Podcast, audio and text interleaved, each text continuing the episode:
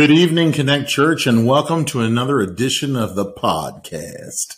Tonight we're talking about what is the difference between Christianity, Christianity and Islam. And the reason why we're talking about it is because Ramadan starts and there's a lot of things going on with the Muslim holiday. And so we want to uh, cover some of those differences tonight. So let's open up with prayer and then we'll get started. We want to remind you if you're on Apple or Spotify or YouTube and listening to this podcast, make sure you like and subscribe and then share it with others that you know that might appreciate it and enjoy it. We're trying to get our listening audience to get bigger. And the only way to do that is if you share that with someone else. Okay. So let's start with prayer. Father, we thank you, Lord, for this day. We thank you, Lord, for your blessings. Thank you, Lord, for this time that we can get together in this podcast and, and hear your word and learn some differences between other religions and the true religion of Jesus Christ. So, Lord, we pray that you would just enlighten us, open our hearts and our minds to receive your word tonight. In Jesus' name, amen. What is the difference between Christianity and Islam? While some similarities exist between Islam and Christianity, they are both monotheistic, monotheistic religions. For example, their differences are clear cut, significant, and irreconcilable. For this for this podcast, we'll survey four key, areas. The founders, number one, the founders of two religion. Number two, the contrasting views of God. Number three, the sacred literature and the means of salvation. And four, we will see that Islam differs from Christianity in each of those four areas. So the first one that we see is Islam and Christianity, founders of the religions. Islam was founded by an Arab merchant named Muhammad in AD 622. Muhammad claimed to have received a revelation from an angel of God, and although he initially feared his revelation had come from Satan, Muhammad later claimed to be the last and greatest of all of God's prophets. Muhammad had 15 wives, although he limited other men to four wives apiece, and sanctioned the beating of wives, according to Surah 434. Muhammad was well known for spreading his new religion by force. He commanded, Fight and slay the pagans wherever you find them, in Surah 9.5. And he specified the proper way to execute an unbeliever was to cut his throat in Surah 47.4. Muhammad led raids against caravans to plunder their goods broke oaths, ordered the murder of those who mocked him, and wiped out the last Jewish tribe in Medina. He killed all the men and enslaved the women and children. Interestingly, inter- interestingly, Muhammad acknowledged his own need to seek God's forgiveness on occasion in Surah 40.55. In stark contrast to the moral depravity of Muhammad, Jesus Christ was above reproach in every way. 2 Corinthians 5:21 says, "For you made him who knew no sin to be a, to be sin for us, that we might become the righteousness of God." Jesus never married. He defended and honored women in John chapter 8 verses 1 through 11, and his law was love one another in John 13:34. Accordingly, Jesus never assassinated anyone, never beat a woman, never enslaved a child, never broke a promise, and never plundered a caravan. On the cross, when Jesus was mocked by those nearby, his response was, Father, forgive them, in Luke 22 34. Secondly, Islam and Christianity, views of God. Islam teaches that Allah or God is the sovereign creator and ruler of all that is. Muslims emphasize God's absolute unity which will admit of no division in God's will. In fact, the will of God is more basic to who he is than his love or mercy.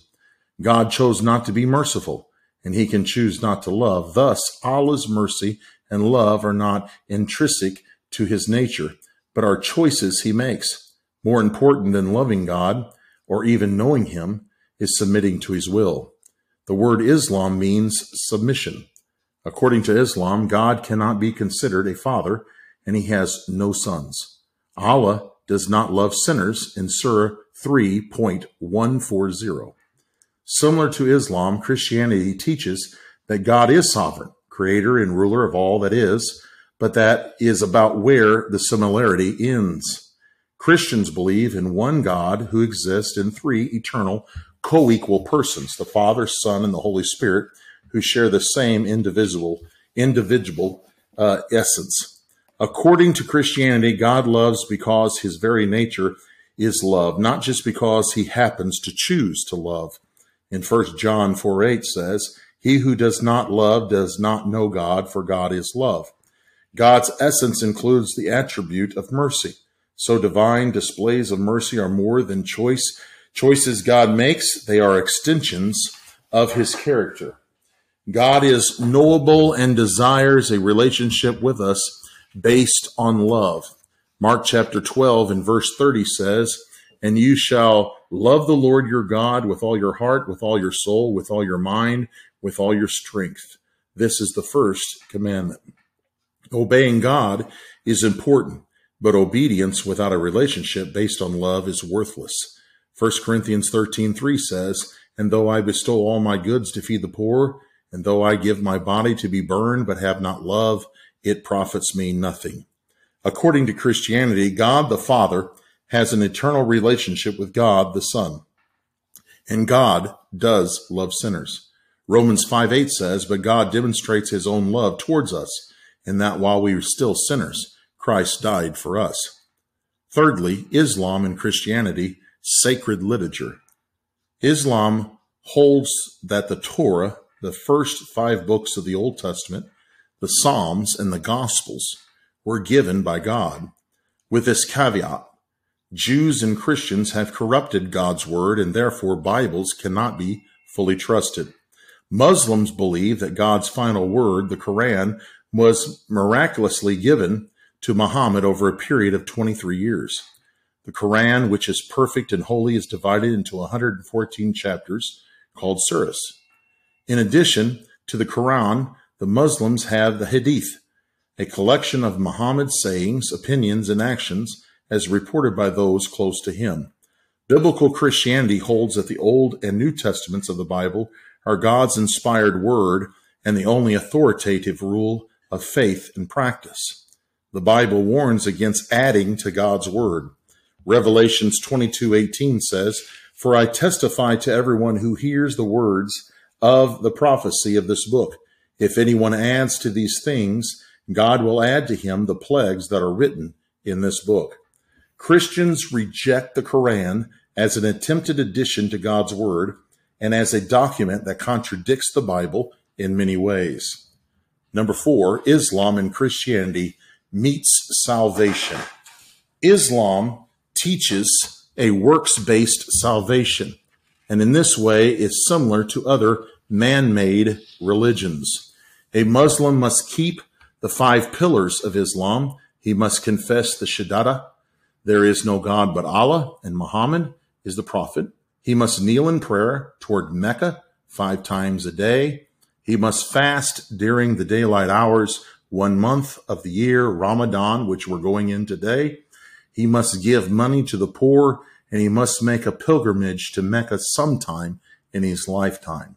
Islam teaches that the day of judgment will involve a person's good and bad deeds being weighed in a balance. So the standard for judgment is one's own actions. Surah 7.8 and 9 and 21.47. The Quran forbids anyone from bearing another's burden of sin. Surah 17.15 and 35.18 and point, pointedly denies the death of Jesus on the cross in Surah 3.55, 4.157, and 158. If you will be saved, you must save yourself, Islam teaches. However, Christianity teaches a grace based salvation. A person is saved by grace, the undeserving blessing of God, through faith in the death and resurrection of Jesus Christ. Ephesians chapter 2, 8 and 9 says, for by grace you have been saved through faith, and not of yourselves, it is the gift of God, not of works, lest anyone should boast. Romans 10 9 and 10 says that if you confess with your mouth the Lord Jesus and believe in your heart that God raised him from the dead, you will be saved. For with the heart one believes unto righteousness, and with the mouth confession is made unto salvation.